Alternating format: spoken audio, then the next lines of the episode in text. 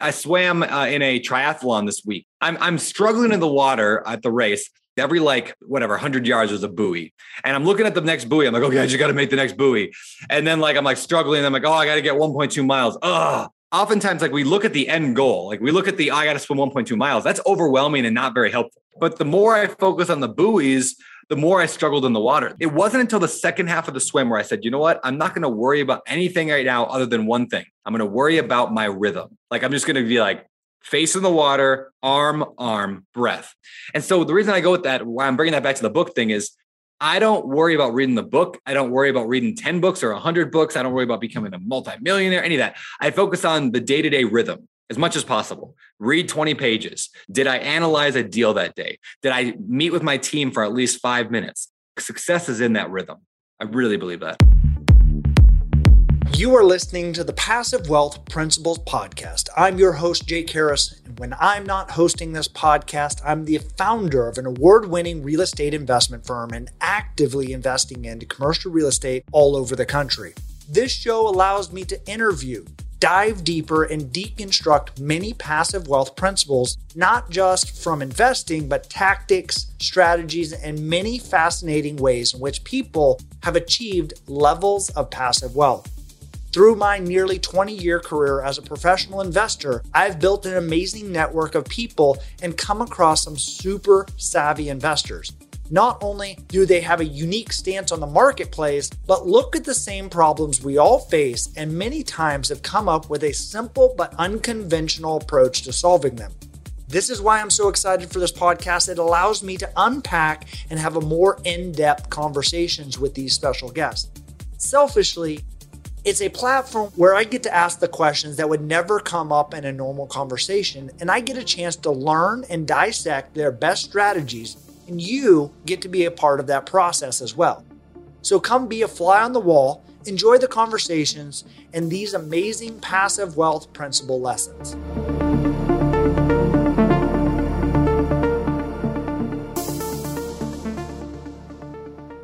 Welcome to the Passive Wealth Principles podcast show. Today, I have a very, very special guest. Many of you know him as Beardy Brandon, Brandon Turner from Bigger Pockets.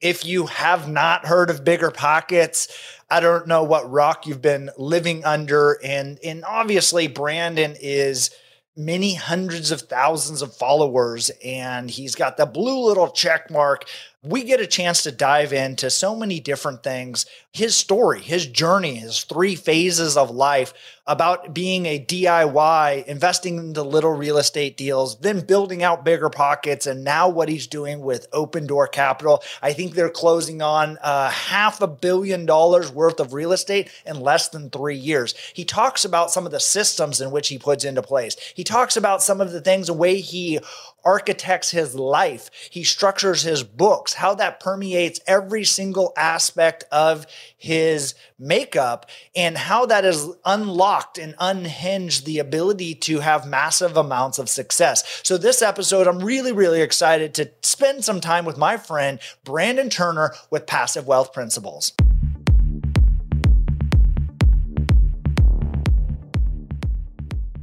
Brandon Turner, or Beardy Brandon. I can see it, you know, emanating behind that microphone. I'm excited for this podcast. And actually, I even wore my little, you know, palm tree shirts in in in honor of of Maui. I was like, oh, that definitely looks like a Brandon shirt. It does. It does look like a Brandon shirt. It does look like Hawaii. Sadly, I'm not in Hawaii right now, so you should have wore like a wolf or a pine tree or something, man. But I'll, I'll forgive you this time. I do want to thank you though for something. Uh, I'm th- uh, for for the hair. You know, you took your hair off your head and put it on my face, so now I got the beard and you got a shaved head. But it works out well. Uh, I think it was a good trade. Thank you. I you. think it's it's like almost like reminiscence of old the old school days of you and David. You know, oh, uh, it is. This is this is just like it. Is that Wilder? That is. Hey, bud. Look, look at that. oh, who's that? oh, who's that? Bud. Yeah, can you say hi? Hi. Okay. Hi. Hi. That's my little. That's my little boy. He is three. He is almost three. He's like two and a half. Yeah. Okay. Anyway, all right. So you are in Idaho. I'm in Idaho now, right? At least right now, I, I've got a vacation rental or vacation house here, and we came for the summer to kind of get it all situated. So, well, you just you just came back off of a massive like road trip, like a uh, pretty epic road trip. It was epic, man. Yeah, we did. Uh, we went on the country in an airstream, and then jumped over to Europe for three weeks, and that was cool. Uh, tough with kids, but cool anyway. It was a good time. It was. Uh, we went to Barcelona, went to Paris, went to London and Scotland, and Scotland was unreal, man. Have you been to Scotland? I have not. Oh, dude, put it on your list. It is incredible. Um, yeah, it's funny. I went to Europe like uh, what is this? 15 years ago now. I went to Europe. My wife and I put the entire thing on a credit card, $5,000 for everything flights, hotel, you know, hostels. Like we're eating out of like garbage bins, not quite, but it felt like that. Like we were like really struggling to, um, you know, to make the trip happen. And I did it because I was like, I will never again be able to afford a trip like this. So it's ironic that now, like, this is my third time to Europe. And this time I think we probably spent more than, you know, more than that first trip. We probably spent uh, every day because like it's just it's a, it's a very different thing. It's a funny yeah. When you're younger, like I just never thought. I don't know. In the back of my head, I just never had a vision that I'd actually be successful at this stuff, but it worked out, man. Luck and all that comes into into play, and it was good.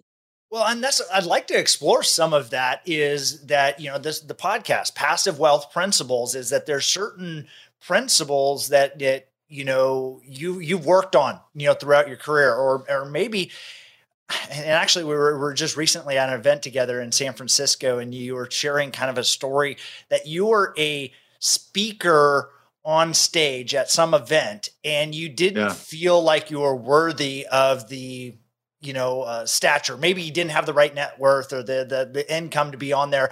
And maybe there's three people that don't know you that are listening to this podcast. But you know you started as a celebrity a personality of growing of that. And then you know like maybe talk about that transition from being you know someone that is a podcast and and you know a, a celebrity to actually like doing and being the kind of grown up version of of an investor yeah man well i like to think celebrity is probably a strong word. I like to think just like large egomaniac who has a podcast, but you know, whatever words you want to use there, it works for me. Uh, so I, yeah, I kind of look at my, my career in like three phases, right? So phase number one, I got into rental properties when I was like 21, bought a bunch of little tiny things like a duplex, triplexes, fourplexes, all these little tiny deals, just hustling to get it done. Ended up buying like a 24 unit apartment building with like seller financing and just really just hustling just to get anything going, making very little money at it, uh, doing everything myself, all DIY. Like, my, I mean, I painted, I did roofs, I did foundations, I screened the tenants, I did everything. And when I say I, I mean my wife and I, we just did everything together.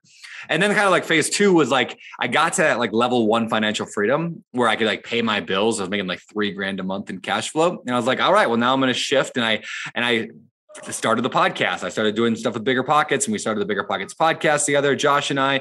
And that just took off the next, like, you know, call it five, six, seven years of that. Pretty much full time work for most of that time. Sometimes like 100 hour a week in the beginning of just like building it because I love Bigger Pockets. I love what we were doing there. And uh, that was kind of second phase. And then, uh, yeah, I went to this conference where I was speaking and I was like the keynote speaker on stage in front of a bunch of really successful real estate guys. And I realized I, just, I didn't deserve to be in that room. Like I was a loud mouth with a few rental properties, but these people had hundreds or even thousands of rental units. And I was like, like, I don't deserve to be here. Right. Like I was there out of, because I could sell a ticket, you know, because people would show up because I was there but I didn't deserve to be there. So that was when kind of entered phase three, which was I'm going to actually build this. I'm gonna I'm gonna deserve to be here on this stage. And so then I started a company called Open Door Capital. We started buying mobile home parks. Now we buy apartment complexes as well. Maybe we'll get into other stuff eventually, but uh, and now we bought uh, three or four hundred million dollars worth of real estate. I think we're just about to cross four hundred million, and uh, it's been a wild ride. What what were some of the things that you put into place as far as moving from maybe that being on stage speaking uh, and I know that I have a lot of this is is the imposter syndrome that you know and and and the more that I'm around successful people I I find that everyone has this same thing where it's just like I'm not good enough to be here if they really knew yeah. about me they really knew they would be like oh dude sorry so like how did you transition from that and then you know hearing that your own inner imposter syndrome talking about to actually starting to transition to that phase three of actually doing creating you know the a life of design? Yeah when i when i when i built this the kind of phase three of my life it really i took a very different approach. Now i, I didn't i wasn't like super smart. I just like figured like I, I figured it out with a lot of trial and error and failure. But basically the approach i took was how do I build this large syndication business? And I decided I was going to do syndication with mobile home parks. How was I going to build that with build it without being involved in the day to day? And that's a question most entrepreneurs don't ask themselves. They say, How can I build this? And I said, How can I get somebody to build this?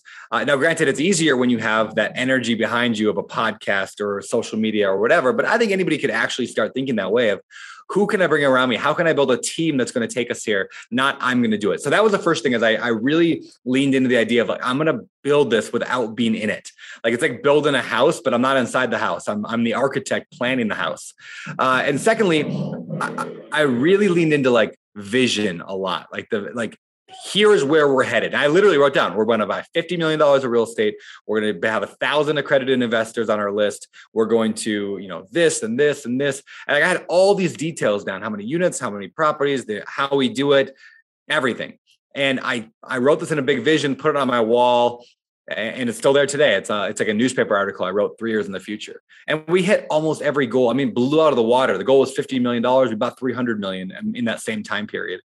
So those two things really were what what led me to that third level, which was like building it from the outside looking in and then casting a vision and being the energy versus being you know the the cadet on the front lines of the battle i was a general looking over the map yeah that's uh, a a very good way of looking at it. You know, the guy that's in the in you know the the trenches versus the guy that's sitting back and mapping out and designing where everyone is. The and uh, which one's more important?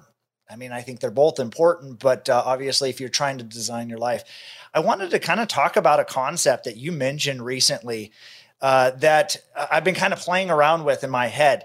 You talked about uh, financial, you know, Independence Island and you, which I thought was a great analogy because you you first talk, talked about it as like, hey, you build a bridge there, a bridge, a one lane, and versus like trying to build ten lanes all at once. And and to me, that's made a lot of sense because. I, I see things get thrown out there like Warren Buffett, you know, says, Hey, you know, the average millionaire's got six streams of income. And so everybody's like, Oh, I got to do six streams of income. And they just like try to build 10, you know, bridges. And then like I've been playing around this is like I think I swam to Financial Independence Island at first. Like I didn't know what I was doing and like I didn't even know. So I'm just doggy paddling my way there. I got there.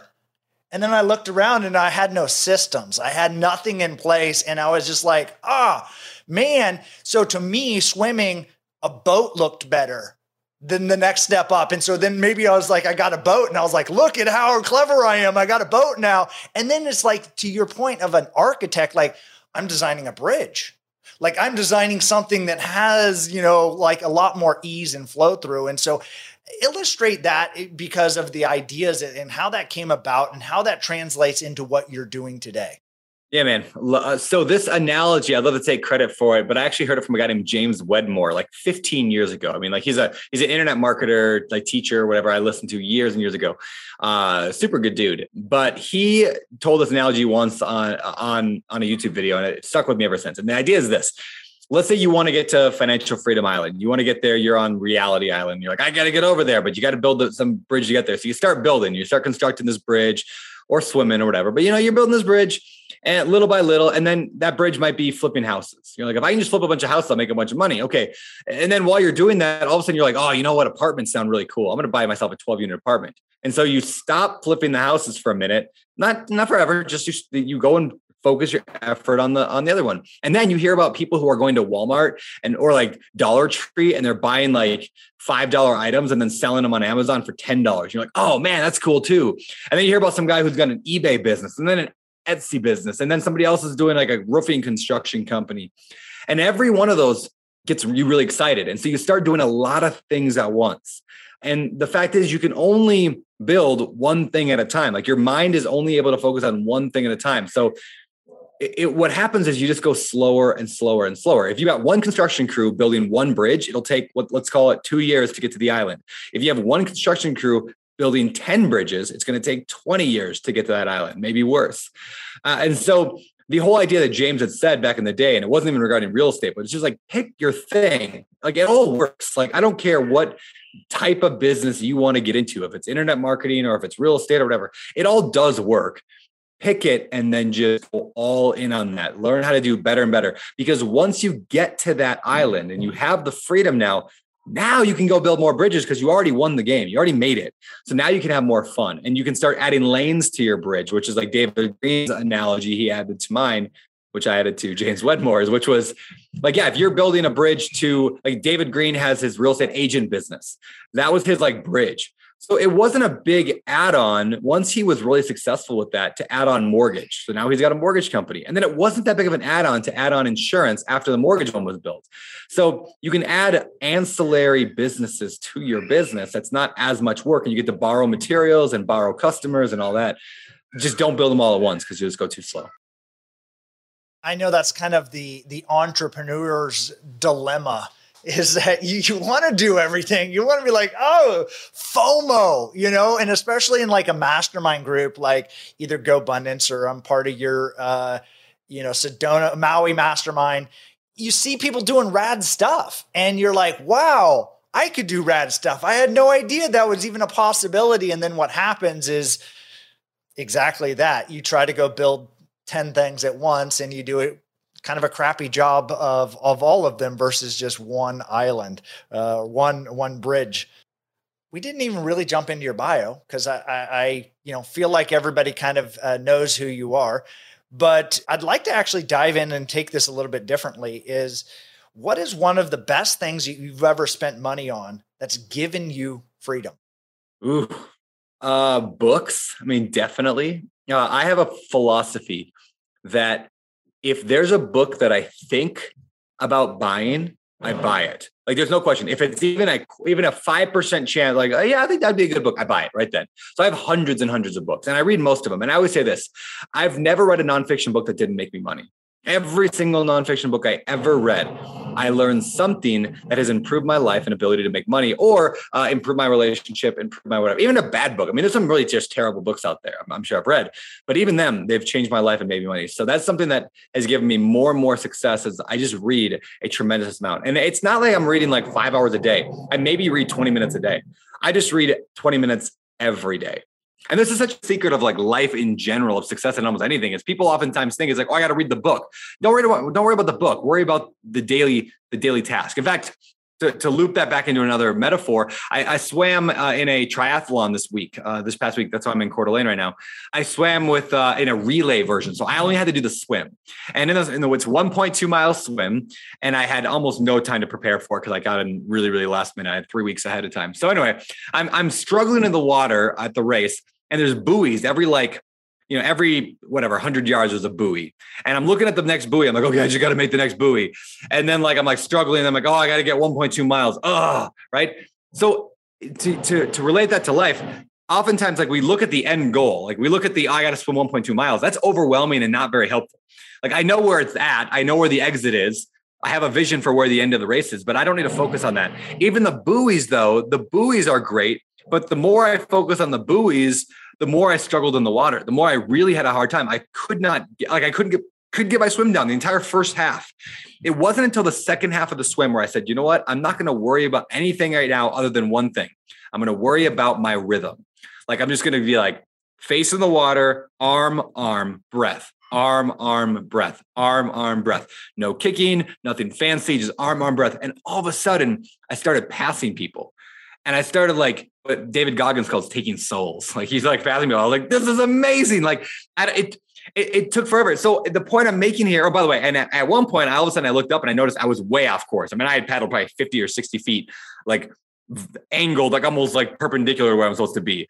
So that's where the buoys come in handy. You look up every so often, look at the buoy, which is in line with your end goal, like where that finish line is, and then look back down and focus on the rhythm.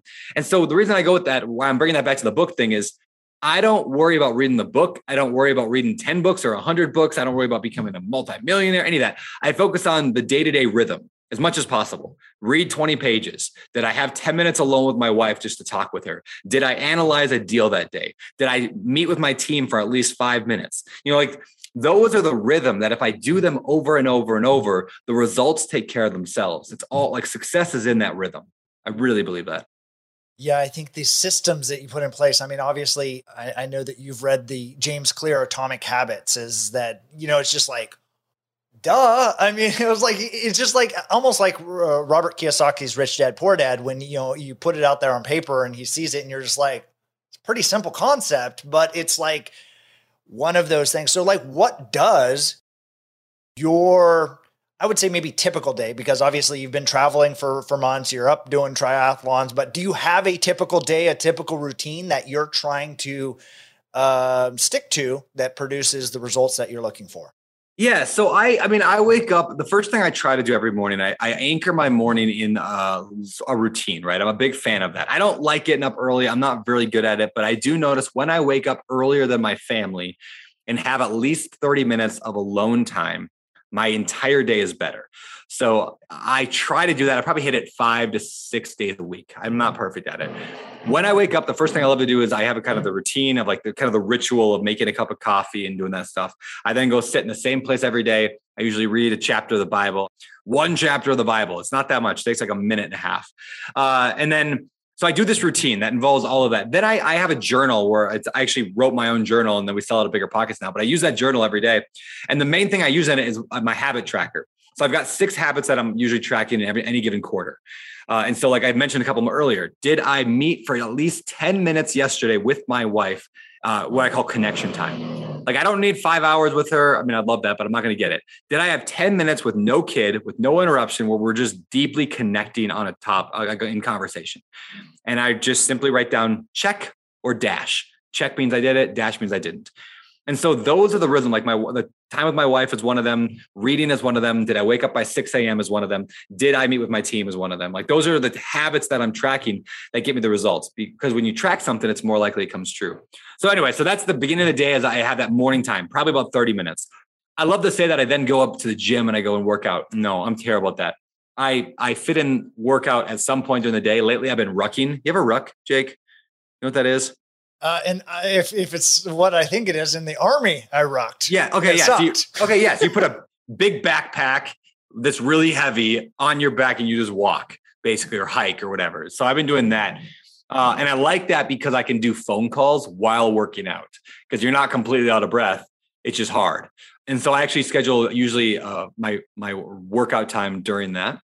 Uh, and I probably work, I'll give it three hours a day on average, four days a week uh, for various things. Like I don't work a ton of hours. Uh, I spend way more time hanging with my kids than I do working. But that's just because I almost every business I have is set up that way. That I just have to do the high value, the big items, the big meetings, and that's about it. So no, no typical day, but I spend a lot of time with the family. Well, one of the things you mentioned earlier, uh, you know, you obligate yourself to stuff. Uh, you know, and, and that's just a hack uh, of of Brandon. Like you're hacking yourself, and so I thought that was pretty clever as far as the way that you've you've structured some of those things. So if you could kind of talk about what that that what that means. Yeah, I'm super lazy. This is what I always tell. Like I'm I'm literally like I'm just a super lazy guy. If given the choice, I will sit and just watch TV. Well, mean not TV, like Netflix, right? Or I scroll TikTok or whatever. I'm I'm just so bad at doing anything. Like I don't go to the gym because I don't I don't have the willpower to go to the gym. And I know there's probably people listening to this going like, you know, well, you just got to do it, right? I just don't, I just don't do it. I just, it's not me, right? I'm not good at it. I never have been good at willpower. However, I know that those things give me the results I want. So I find ways to hack my my willpower or hack my lack of lack of self-control. And one of the ways is I'm a people pleaser. So I obligate myself to other people. So I won't go to the gym. But if somebody, if I schedule with them in this brief moment of clarity in my day where I'm like, oh, the gym would be a good idea, I'll schedule it with a buddy. Let's go to the gym tomorrow morning. Can you pick me up? Right. Or I'll hire a personal trainer to come to my house because then it actually gets done. Because if somebody's at my house in my garage saying, Brandon, let's work out, I'm going to work out just like most people would work out. So I can't rely on my willpower to get anything done. I have to find a way to obligate myself to do it, uh, which is number one. Uh, or I'll I'll I'll track it. Like I, again, the habit tracker is probably the only tool I have to actually try to make me have some semblance of willpower. But you know, obligation. Even this podcast, right? If you would have called me earlier today and be like, "Hey, you want to do a podcast today?" I'd have been like, "Yeah, I don't have time, man." In reality, of course, I have time. I mean, I literally have been doing nothing half the day today.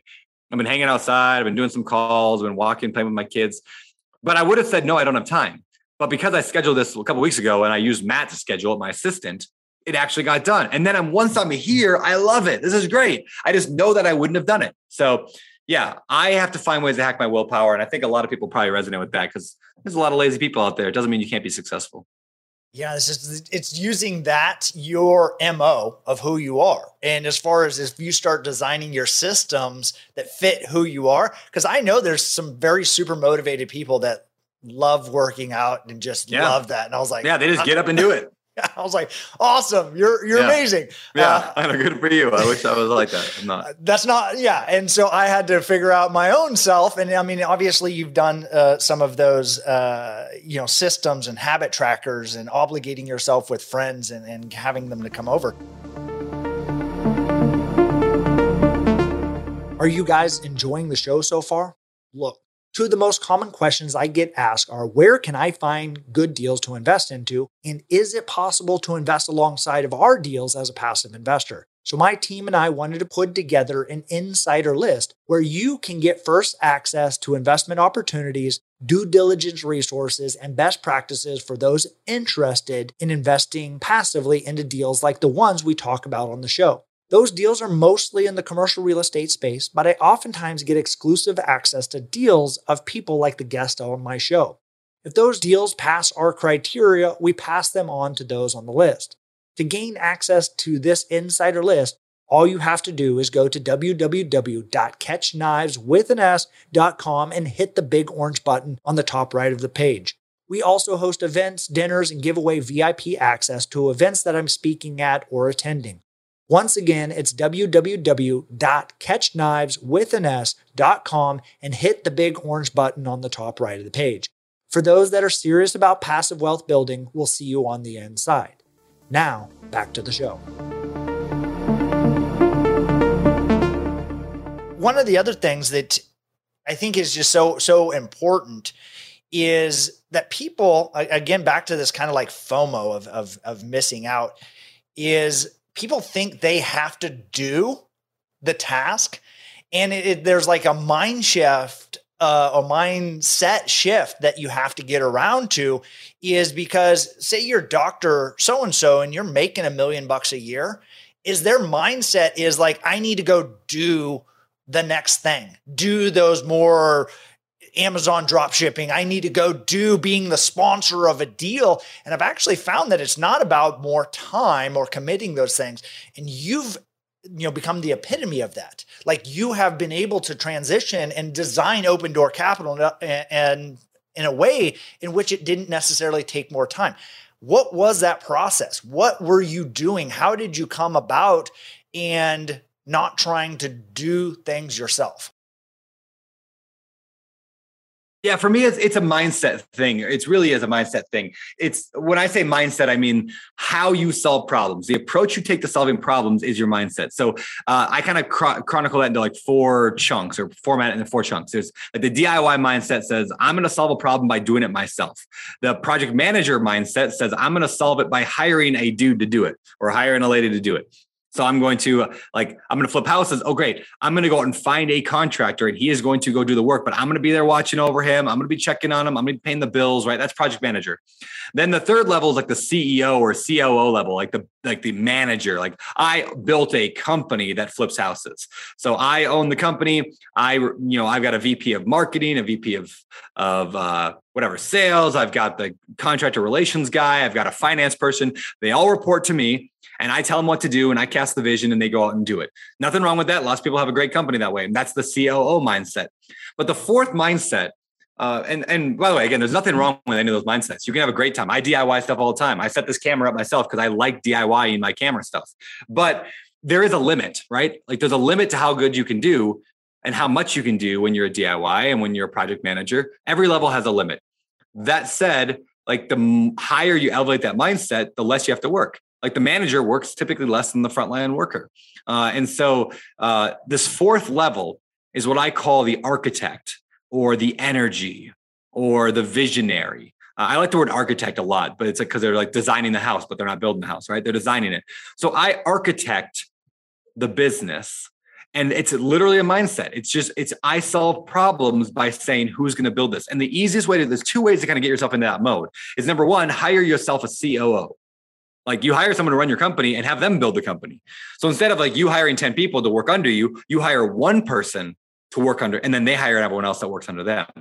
Easier said than done of course. I'm not saying you can just go hire anybody. You got to find the right person. But if your whole life is about finding that person or people in, around you you can bring in uh, I once heard Gary Keller, the billionaire from Keller Williams, he once said that his only job is to be a people scout. Like that's his only, like his only job as a CEO was to find talent. That's it. Because uh, everything else gets done by everybody else, but his thing is to attract, find and attract talent, uh, and that's what I kind of look at myself. Like that's my primary thing. Anyway, so yeah, architect. So number one is you hire your COO and they build the business out, and number two, the way to kind of get into that mindset is to ask yourself, like, what would insert name here do so like if, if think of an art think of a person you want to be like an, an entrepreneur you like for me it's richard branson I think Richard Branson is a cl- classic example of an architect. He doesn't run any of his companies. He's the energy behind it. He might have the vision, but he's not meeting with board of directors every day and he's not meeting with his team and setting goals and having performance reviews and, and TPS reports. Like that's not Richard Branson, right? Richard Branson surfs or, or windsurfs with a naked model on his back. That's his job as the energy. So ask yourself the question, if, if that's who you want to be, what would Richard Branson do in this situation? And that puts you into the mindset that you want to be in. So what would Elon Musk do? What would Richard Branson, David Osborne, right? What would uh, Jake do? Right? It's like put yourself in that, uh, ask yourself that question, and it automatically moves you into that mindset. There's so much of to, that, and go bigger. Just the, the mindset, thinking like you, you just don't know what you don't know. I, I think, and then obviously to to you know back to your point of reading books. I have found that is probably the number one thing that leverage knowledge at a, a greater scale. I mean, because you've written a lot of books. It's probably, is it a decade or two decades worth of experience that is getting condensed down into like three hours? It's abs- it's abs- it's almost like laughable how ridiculously good deal a book is. Like, yeah, you're getting 10, 15, 20 years of somebody's entire life experience and all of their knowledge poured out into an easy to read thing that costs you $10. Like, I mean, how ridiculous is that? Like, I'm, I'm writing a fiction book right now. I've never written fiction before. And I'm like, I don't even know how to write fiction. Uh, it's like a fable, but like, and I'm like, okay, well, I went to Amazon and sure enough, there's so many books out there like how to write fiction, how to write historical fiction, how to write dialogue, how to write characters. So I just bought them. Like I bought the best one of each group. And then I just figured it out. And I'm like reading what I wrote. And I'm like, yeah, this is not too bad. Like it's totally learnable. Yet, how many people, what 80% of adults haven't read a book since high school? Like, it's crazy. It's, just, it's crazy. No, I was like, to me, it was getting around people like uh, David Osborne. You know, I was sitting at a table with David Osborne, Pat Hiban, and, and some others. And so this is what led, and, and, you might even have been at the table. And everybody had written a book. Like they had somebody like raise their hand. I think it was uh, Tucker Max was there or something like that. And we are talking, and I was like, "Who's written a book?" And I like looked around at the table, and like everybody had written a book. And I was like, "Do I need to write a book?" And David was like, "Yeah, it was," and it was like, you, "Yes, you need need to write a book." And and so it was just like an interesting thing that it was one just getting in the room. You realize that there's a commonality. Everyone there has read lots of books, and they all talk about it. And it's almost like a paid book club. I was like, to be honest, like everybody's sharing books. Oh, this is a great book. You This textbook. If I text you a book that I thought was like really impactful, I guarantee you, you would buy it. Yeah, I'll, I always do. If anybody recommends a book to me, I buy it right away. It's just a rule I have. If you recommend a book, I'll buy it. I don't necessarily going to read it right away because I've got a, a, big backlog, but like I'll read it. It's, uh, it's like, it's, yeah, I was reading a book the other day on a plane. I was reading a book by Alex Hormozi. It's called $100 Million Offers. Have you read that one yet? Yeah. And I, I read that book on the way. It took me two hours and I was like, I just made a million dollars. Like I just made a million dollars sitting here on a plane for two hours. Now I don't get that money for years, but I will eventually use that knowledge somehow. And over my life, I will make more than a million dollars from two hours of reading. I was like, this is the greatest like Leverage. thing in the world. It, books are amazing. Yeah. Leverage. It's the ultimate leverage. Yeah. Like people are always asking me, like, pick my brain, right? I'm sure you get that too. Like, hey, can I take you out to coffee and pick your brain? I'm like, that's fine, but read my books first because that's my brain. You're literally able to pick my brain without me interrupting for hours. And if you, after you read my books, I've read written six of them. Like, if you still have questions, like, yeah, let's go to lunch. But it's all right there. Like my entire brain, I just dumped it into this. And the other reason to write books, by the way, I'm glad you brought that up too. And I'm curious if you if you found this the same. When I write books, it organizes my thoughts and makes me such a better investor and better entrepreneur and better leader because I'm able to formulate like why it is I do what I do and how that works. And I'm able to see holes in what I do. And in researching things in the book, I'm like, oh yeah, that is a way better do, way to do that. I'm, you know, so I like, even if no, not a single person ever reads your book, I still think it's worth writing a book once you're successful. Yeah, that's because it'll just make you more. Hundred percent, I agree. It it did. It is you know because you have to like well, I mean, I guess you could just write a terrible book if you wanted to, but I wanted to do something good. And, and so, like, to do it good, you go, I have to collect all of this sporadic stuff that's a little bit everywhere and bring it into something that's a little bit more connected and cohesive and connects from one to one and transitions the proper way. And it did very much so help me with that uh, mindset. I'd love to hear a little bit more about like your process for writing a book because I think it has some uh, value, not just in writing a book, but if you're uh, organizing a project or if you're organizing starting a new company, um, because I think there's some really unique things that you've done a- around that that creates and maps out uh, a successful plan. Thanks, man. Um, you know, really comes like I'll say this: a- Abe Lincoln, an Abe Lincoln quote changed my life. And, he, and here's the quote. He said, and it might not have been him, you know, the internet, they make up quotes for people all the time, but the, the quote was, uh, if I had six hours to chop down a tree, I'd spend my first four sharpening my axe. And I, I love that quote and I apply that to my book writing. So when I write a book, I sit down and I plot out, I, I sit, I, I grab t- like 10 note cards and I write down like the, on each note card, like the chapter title that I want to be. Now with real estate, it's fairly easy, right? There's one on buying, how to find properties, how to finance properties, how to whatever. But even in my new book, I did the same thing.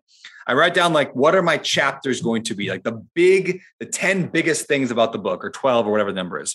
Then under each one of those, I write what like what are the five or 10 components of that thing so if it's finding properties i'm going to be like okay let's talk about off market let's talk about on market let's talk about you know this let's talk about that direct mail seller financing or i, I guess that would be not finding properties but you know i write down like the things that are it right? Now each now i have 10 note cards under each of the 10 chapters. I got 100 note cards. Then on the back of every note card, I write down three to five bullet points about that topic. So if the thing is, it's under the head, the, the note card of finding deals, it's under the subsection of working with wholesalers. Then I'd write down like how to find a good wholesaler, how to vet a good wholesaler, how to how does the wholesale process actually work to be able to find a deal from them. Uh, what's the you know like how much should a wholesale how much should you pay a wholesaler? What if things go wrong with the wholesaler? Right, those are like four, five, six points I write down. Now I've got a hundred cards. Each one on the back has a three to five bullet points, and I have a stack now every day. Again, rhythm. Going back to what we talked about way earlier every day. All I need to do is show up and pick up a note card. And the note card says on the front what I'm writing, what chapter it's from, what subchapter it's about. And on the back, I've got all the, the, the, bullet points right there. There is no such thing as writer's block when you do that. So that entire process I just explained, I will do that all in one day without leaving a Starbucks. I'll sit at a Starbucks one day and I do not leave until that's done. And by doing that, it makes the rest of the process a million times easier. And the book is better, it's formulated better. And the reason I like note cards is because you move them around. You can lay them all out and move them around and structure your book the way that needs to be structured. And uh, man, that that process has made it so much easier. And in a way, it's kind of what I did for Open Door Capital. Like I laid out a vision, exactly where we're headed, how many investors, how many deals, how many this, how many that. And then I'm like, all right, there it is. Let's just every day wake up and we say, well, we in order in order to hit these targets, we've got to do an offer a day. And so we average one offer a day. And that's what we do. We so when you rhythm. do that, do you so like you label your note cards and then you go in and type them out uh, like you know so you flip over you pull out a card and it says you know seller financing and you pull over and your three to five things is you know carry back or silent second or whatever x y and z that you have on on your card so then you go in and type that are you also mapping that out is that in google docs are you talking it like what does that process look like yeah, I write. Good question. I write in Google Docs. Um, I like that because I've lost documents before that I've written on like Word.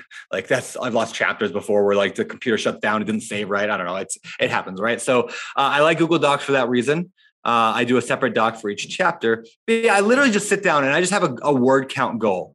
So, for example, like my goal is a thousand. Like on on earlier books, it was a thousand words a day. Now I'm it's more like 500 words a day. If I just get 500 words, I'm good. And then the second component of that is I typically write a book with someone else. Not that we're writing the same book, but I find somebody else who wants to write a book and we write at the same time because then we, we create a Google, a Google sheet, like a spreadsheet with two columns. Uh, one column is my name on the top, one column is the other person's name on the top. And then uh, down the left side, I guess really three columns. And on the left side, the very first column is the date every single day for the next, let's call it 100 days. And all you do is you write down at the end of the day how many words you wrote. And the goal is like, don't miss a day. Like every day I have to, I don't want to break that chain. It's like the Jerry Seinfeld technique on joke writing, but write a joke every single day. Don't break the chain. I'm like, write 500 words or a thousand words every single day. But added to that is the fact that I can now see, for example, the last book I wrote, I wrote with Brian Murray. I can see every day how many words Brian wrote, or I can see what he wrote yesterday. Oh, he wrote 700. Well, shoot, I'm writing 800 today, right? So you add competition in with it, uh, and that gets pretty fun as well. Um, it, it, makes me like whatever I have to do to hack my willpower, I'm going to do it. So now again, I'm obligating myself because I promised somebody else I was going to write it with them. They can see every day my progress, and I'm tracking it. So I'm gamifying the entire thing, which is what I need to do to overcome have my willpower because I do not have your business. So you said writing one offer a day. Have you taken those and translated that into yeah. KPIs for your team we do. Yeah, so we operate under the EOS model, which is the uh, entrepreneur operating system, comes from the book Traction.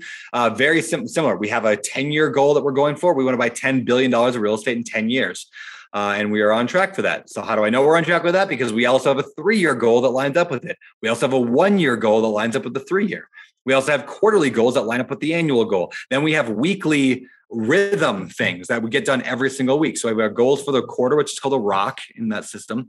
And then we have every single week we meet and we set weekly rhythm things. So for example, we're making five offers a week or 10 offers a week, whatever the number is. And so we track that stuff on a regular basis in a meeting. It's like the only meeting I have to go to is like once a week EOS. And so everybody gets to see. So now we're playing with the gamification because we're tracking it. We're playing with accountability because we're doing it with other people. We're doing obligation because we said publicly that we are going to do that. And every week we have to admit whether we're uh, uh, ahead or behind on our goals. And so, yeah, we definitely apply it to our business. And when we did, that's when we really saw Open door Capital just take off because we just tracked so did you everything. Start with EOS, or was that something as you started getting uh, a few people, then you were like, wow, we got to figure out how to organize this?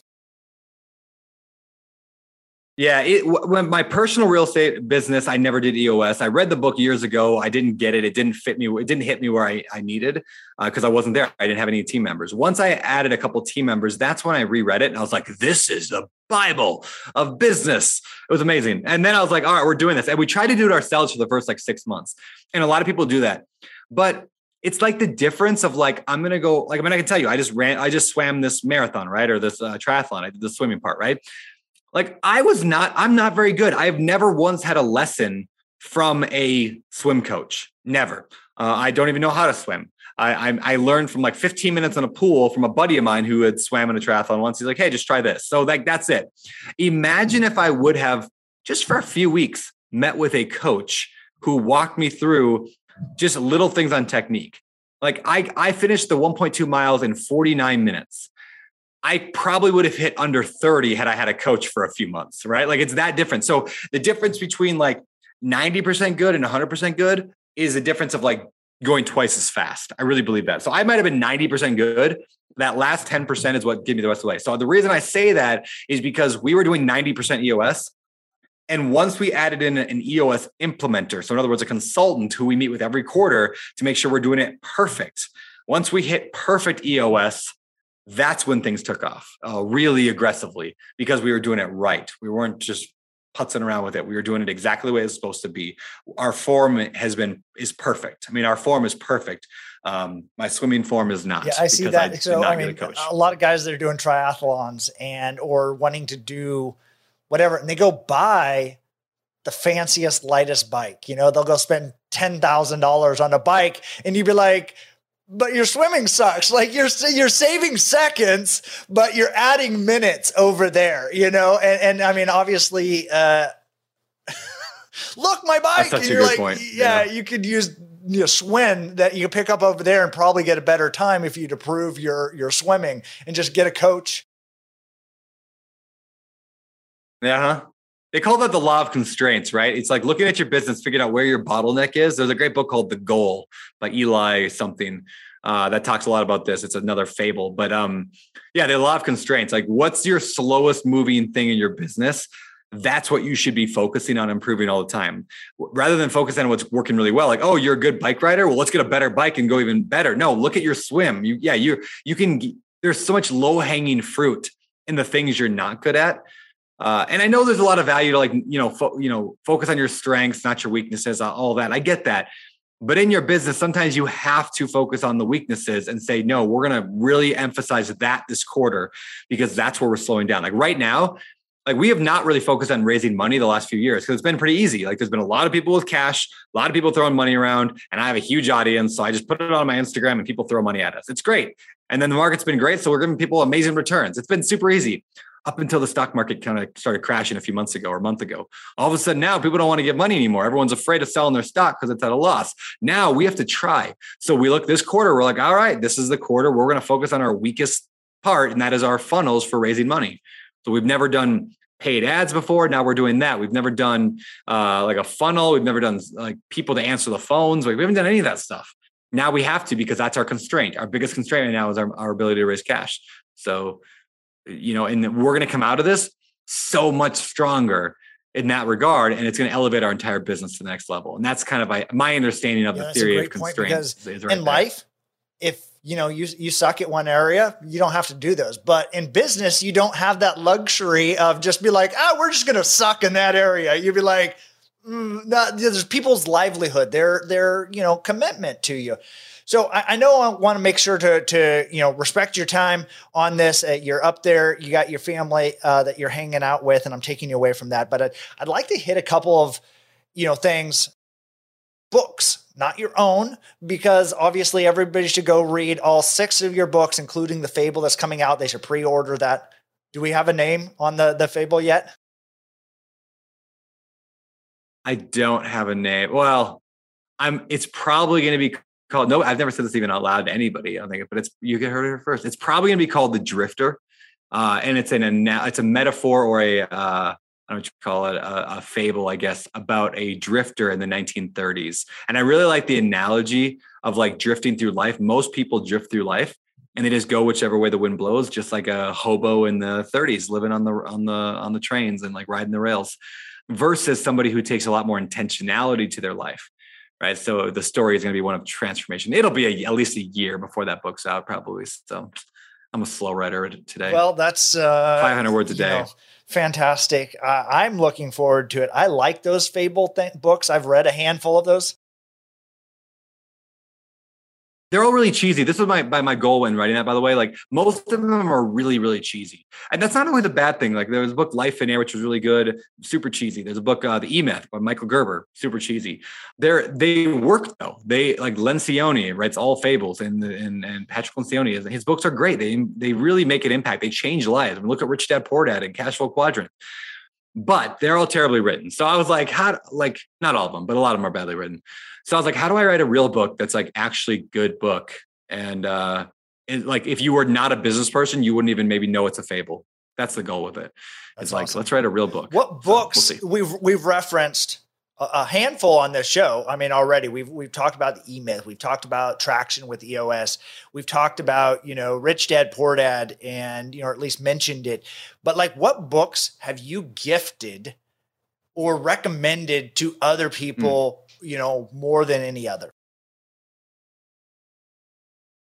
Yeah, one of them lately. Uh, one's called "The Relentless Elimination of Hurry." No, sorry, "The Ruthless Elimination of Hurry" by John Mark Comer. Have you read that one? I don't know how or who. who yeah, you I know love what? that one. Maddie Aitchison uh, posted that at one point, and I think Oh, it was via Ryan Hughes or something like that.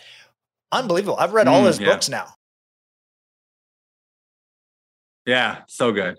He's phenomenal. Uh, I'm listening right now to a, a, a talk he gave on like food and wine and building relationships via food and wine and hospitality. It's so good. But anyway, the ruthless elimination of hurry was phenomenal and like telling you to like how to slow down and not be in such a rush through life uh, and just really enjoy the moment. There's a book called 4,000 Weeks, uh, which was really good. I don't remember the author of that one, but if you look like 4,000 Weeks, that was really, really good. What else have I read recently? You know, I'm gonna pull my let me pull my Kindle and my Amazon real quick, my uh, my Audible. Let's see what else I can throw at you. I, li- li- I listen, I read, and then I buy a lot of books. Uh, let's see, library. All right, so I'm for fiction writing. I'm writing. I'm reading a book called. I read a book called "Save the Cat." Writes a novel. So "Save a Cat" writes a novel is about about that. "The Untethered Soul" by Michael Singer was a really good book, along with the Surrender Experiment that he wrote, which was really good. "The Comfort Crisis," Michael I have not Easter, read that. phenomenal book. Have you read that one, Jake? The, add that to your list. "The Comfort Crisis." Not only is it a great read, like it's actually a really fun read. It just brings up a lot of really interesting points about how like humans are in such comfort these days, it's killing us uh, which is fascinating. So there's a few of them there. The Gap and the Gain by Dan Sullivan and Ben Hardy was phenomenal. Those are great. So many. We'll, we'll I give you haven't read the Comfort Crisis. Uh, I, I think that's that'd be great. And, Yeah, I and like that one a obviously. I have not even heard of Save the Cat. What was it? Right, right. The if you right, it's Save the Cat writes a novel. It's kind of a weird title. Save the Cat exclamation mark writes a novel. Uh, it's just a novel write. If you want to write fiction books, uh, Save the Cat writes a novel. There's another book called Save the Cat that it's based off. Uh, it's a screenplay book, how to write screenplays for like movies called Save the Cat. And it's basically like every movie out there. It's actually kind of funny once you read these books, like you'll start noticing it. Every movie has a pattern. Every great movie has this pattern of these 12 themes that just go throughout the movie. And all of a sudden you start like, now I can't watch a movie without seeing every one of them. I'm like, oh, here's that part. Here's that part. Here's that part. Uh, so it basically breaks that down and tells you what they are. So then as you write your book or novel or screenplay or whatever, you can make sure to add those themes in there. Like the false summit, you think they they think they won, but then oh something drastic happens. Like everything's got that right. They won the battle, but then oh he gets captured, and you know it's every book. So, that's it, so it's interesting that you mentioned that because I am working with a a brand kind of builder, brand builder group, Rory Vaden, and so he's like, that's every good story has that same arc. And like you need to do that. And he like says that to do it in the chapters of your books. So not only do you take those chapters and those points, but then how do you illustrate it in a story that has those same things so that you can just pick and choose and say, great, now I need to arc the story fall summit to that. Or like you don't nobody likes the story of like, hey, I won, everything was great. They like the one like the guy's climbing off the side of the mountain, and you're like, it's like he's everyone's gonna die, and you're like, what's going on? Yeah. Yeah, that's exactly it. Well, I, I really it. appreciate you, uh, Brandon. Um, No, I appreciate you. thank you. You know what? Uh, it is uh, every time I'm around you, I feel.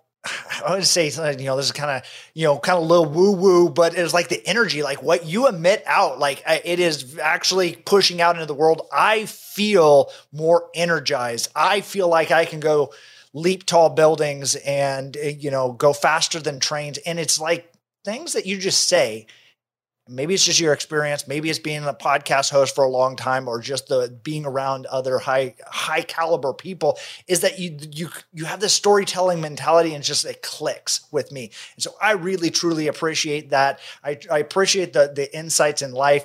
Being a man of faith someone that's sharing that openly out into the world i also appreciate that because it gives you know for me at least it gives some permission uh, as well to to to do those same same things and lean into that so uh, truly thank you for for what you're doing with this world and and continue to do big things what's one thing that people can reach out to you it sounds like maybe it's be new LP investors. Um, but what is it that you're focused? What can they do and, and help you uh, today? Mm. Yeah, we're all, we're always looking for LP investors. I mean, you're you're a syndicator as well. You know, like you can you can always grow to the level at which you can raise. Like I believe a big believe I'm a big believer in that. Everything in real estate is mechanical except for your ability to raise money. That requires uh, personality uh, and like and and you know what I mean. Like like you if you want to buy more deals, you just make more offers. Like if you made a thousand offers a day, you'd buy more deals, right? It's mechanical. It's punch in, punch out but uh, raising money is the is raising capital is the is the real constraint. So yeah, I'm always looking for LPs, and uh, I'm looking for a nanny. I need a, I need like a nanny. That's, that's it. So if you're an awesome nanny and you want to come hang out with me every day in my house, that's what I'm looking for. But yeah, Beardy Brandon on Instagram. That's like my that's my jam. Uh, Beardy Brandon on Instagram. Awesome. You can DM me there anytime. I hope you enjoyed that episode today on Passive Wealth Principles Podcast. Make sure to subscribe on whatever platform you're listening to this on. If the episode made you think of someone, go ahead and take a screenshot and share this episode with them. You can tag us or find us as a podcast at Catch Knives or me personally at jake.realestate. For those investors that are listening to this and want to be able to take advantage of distressed investing opportunities, a perfect place to start is my best selling book, which also happens to be called Catching Knives. It's a full breakdown and guide on how I and many of my partners take advantage of opportunities in distressed commercial real estate. Go to www.catchkniveswithanes.com and grab the book there, as there's a few book bonuses that I know you'll love.